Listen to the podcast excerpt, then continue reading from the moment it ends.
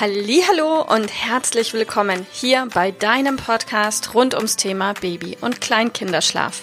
Mit diesem Podcast möchte ich dich und deine Familie dabei unterstützen, Entspannung in eure vielleicht noch angespannte Schlafsituation zu bekommen, sodass Einschlafen und altersentsprechendes Durchschlafen für deine Maus zu einer einfachen und schönen Sache werden kann. Mein Name ist Miriam Ende von Mein Babyschlaf Coaching. Ich wünsche dir viel Spaß mit dieser Folge. Hallo und ein herzliches Willkommen. Heute möchte ich mit dir über das Thema der Schlafumgebung sprechen, denn eine Schlafumgebung kann entweder schlaffördernd sein und es deiner Maus einfacher machen, in den Schlaf zu finden, oder sie kann schlafhinderlich sein und es deiner Maus schwerer machen, in den Schlaf zu finden.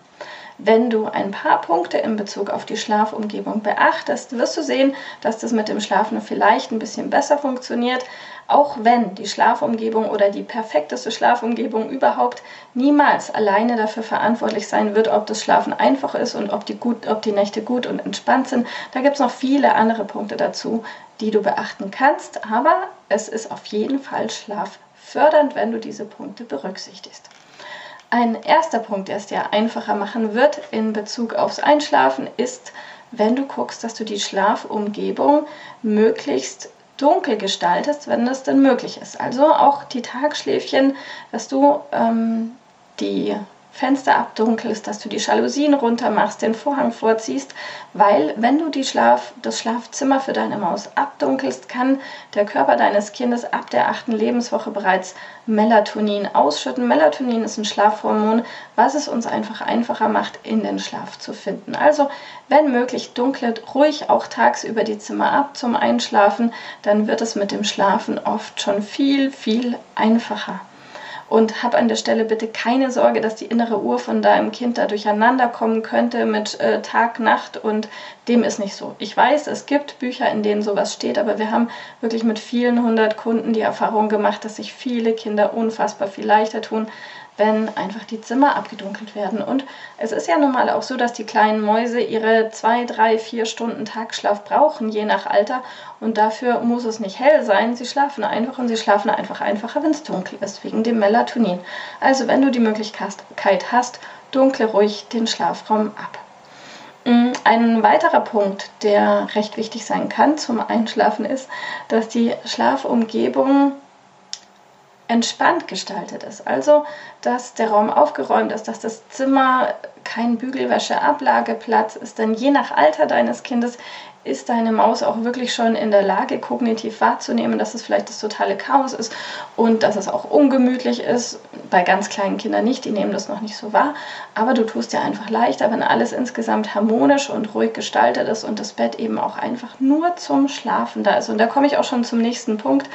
Es ist wichtig, dass dein Kind die Chance hat, das Bett oder den Schlafplatz auch mit dem Schlafen zu verbinden. Das heißt, bitte nutze den Schlafplatz deines Kindes auch wirklich nur zum Schlafen, weil dir in dem Fall die Konditionierung helfen wird für deine Maus. Wenn Beispiel, wenn dein Kind lernt, es läutet tagsüber an der Tür und du packst deine Maus einfach mal ganz äh, schnell ins Bettchen mit den Gitterstäben und das Bett hat quasi eine Funktion als Laufstallersatz und ist gleichzeitig vollgestopft mit lauter Spielzeug, damit deine Maus sich da drin ein bisschen selbst beschäftigt. Ja, was denkst du denn, was dein Kind über sein Bett lernt? Es lernt, ah, hier ist ein Platz, an dem ich mich selbst beschäftigen kann und spielen soll, bis die Mama zurückkommt. Das funktioniert auch ganz, ganz gut zum Spielen, aber dann eben nicht mehr so gut zum Schlafen, wenn deine Maus gelernt hat, dass das der Platz zum Spielen und sich selbst beschäftigen ist. Also ich kann dir nur raten, guck, dass das Bett wirklich nur zum Schlafen ist. Und da kommen wir auch wieder gleich zum nächsten Punkt.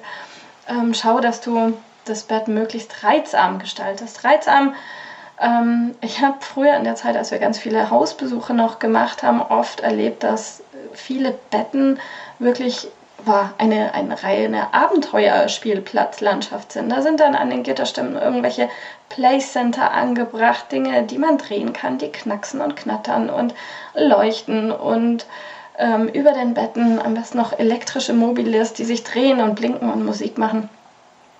Ähm, ja, meiner Erfahrung nach ist es so, wenn, wenn du deine Maus hinlegst zum richtigen Zeitpunkt, der so unfassbar wichtig ist, dann wird dein Kind entspannt in den Schlaf finden. Und angenommen, da ist jetzt ein Mobile über dem Bett oder ein Spielzeug im Bett, dann gibt es zwei Möglichkeiten. Entweder dein Kind interessiert sich total für das Mobile und das Spielzeug, dann wird das Schlaf hinderlich sein, weil dann möchtest du ja damit spielen und das angucken. Oder Variante 2, das Spielzeug ist für deine Maus komplett uninteressant, ja, dann kannst du es doch auch weglassen. Das ist so meine Erfahrung mit Spielzeug, dass die meisten Kinder sich wirklich leichter tun, wenn sie wissen, das Bett ist nur zum Schlafen und nicht zum Spielen. Und solltest du dir jetzt denken, oh Mann, ich will aber die Spielsachen da haben, dass wenn mein Kind in der Früh so unfassbar früh aufwacht, dass es da sich ein bisschen selbst beschäftigen kann, ähm, da möchte ich dir einfach mitgeben, es ist so leicht, auch das Aufwachen ein bisschen nach hinten zu verschieben, wenn man weiß wie. Dazu gibt es, glaube ich, auch schon eine Podcast-Folge. Guck einfach mal.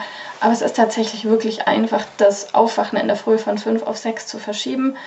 Ähm, informier dich einfach wie und wenn du da Hilfe brauchst, dann schreib einfach mal, wir helfen dir und geben dir dazu auch immer gerne wertvolle Tipps mit. Mm, ein letzter Punkt zur Schlafumgebung. Guck bitte auch, dass sie sicher ist. Wir haben es nicht selten erlebt, dass es unfassbar unschöne Unfälle gibt aus dem Welt raus. Also sollte dein Kind bei euch im Familienbett schlafen, ähm, dann ist das vollkommen in Ordnung, solange deine Maus nicht Gefahr läuft, da plötzlich runterzupurzeln. Und Kinder bewegen sich oder drehen sich oft viel, viel schneller, als wir das auf dem Schirm haben. Ich erinnere mich noch, als mein Sohn irgendwann auf dem Sofa lag und es an der Tür läutete und ich dachte mir, naja, ich kann jetzt schnell an die Tür springen, weil er sich bis zu diesem Tag noch nie umgedreht hatte. Just in dem Moment, in dem ich zur Tür gelaufen bin, um den Postboten aufzumachen, hat mein Sohn beschlossen, sich zum ersten Mal in seinem Leben umzudrehen. Das tat er auch. Er hat sich umgedreht und ist mit seinem Kopf und seiner Nase voll an die Ecke von unserem Glastisch gestoßen. Wir mussten dann zum Arzt, war alles nicht so schön. Gott sei Dank ist am Ende alles gut gelaufen. Aber ich möchte dir diese Erfahrung ersparen. Also schau bitte wirklich, dass deine Maus nicht aus deinem oder ihrem oder eurem Bett rausputzeln kann, dass da soweit alles rausfallsicher ist und auch gleichzeitig, dass da nichts ist, was irgendwie, gerade wenn dein Kind noch klein sein sollte, vor die Atemwege gelangen kann. Ähm, ja, achte da einfach drauf. Also wenn du diese Punkte der Schlaf förderlichen Schlafumgebung beachtest, wird das Einschlafen vielleicht einfacher. Und ich glaube, der wichtigste Punkt ist einfach, dass das Schlafen für deine Maus wirklich auch mit Schlafen verbunden werden kann. Dass es weiß, hier darf ich schlafen, hier darf ich zur Ruhe kommen. Und ja, ich wünsche dir da viel Erfolg beim Umsetzen und freue mich, wenn wir uns wieder hören. Bis bald. Liebe Mama, ich hoffe, dass dir diese Folge gefallen hat, dass sie ein Problem von dir gelöst hat, dass dir auch weiterhilft. Falls ja, freue ich mich, wenn du uns auch auf Facebook und Instagram besuchst. Dort teilen wir täglich wertvolle Tipps rund ums Thema Babyschlaf mit dir, die dir dabei helfen sollen, mehr Schlaf und vor allem auch mehr Lebensqualität für dich und deine ganze Familie zu bekommen. Die Links dazu findest du in den Show Notes und solltest du dich vielleicht auch beruflich verändern wollen, weil du dich schon seit längerem fragst, ob das, was du im Moment machst, wirklich alles gewesen sein soll, dann kannst du dich gerne um einen Ausbildungsplatz zum Schlafcoach bei mir bewerben. So oder so. Die Links findest du in den Show Notes. Kontaktiere uns. Wir rufen dich an für ein kostenloses Infogespräch. Ich freue mich auf dich. Deine Miriam. Tschüss.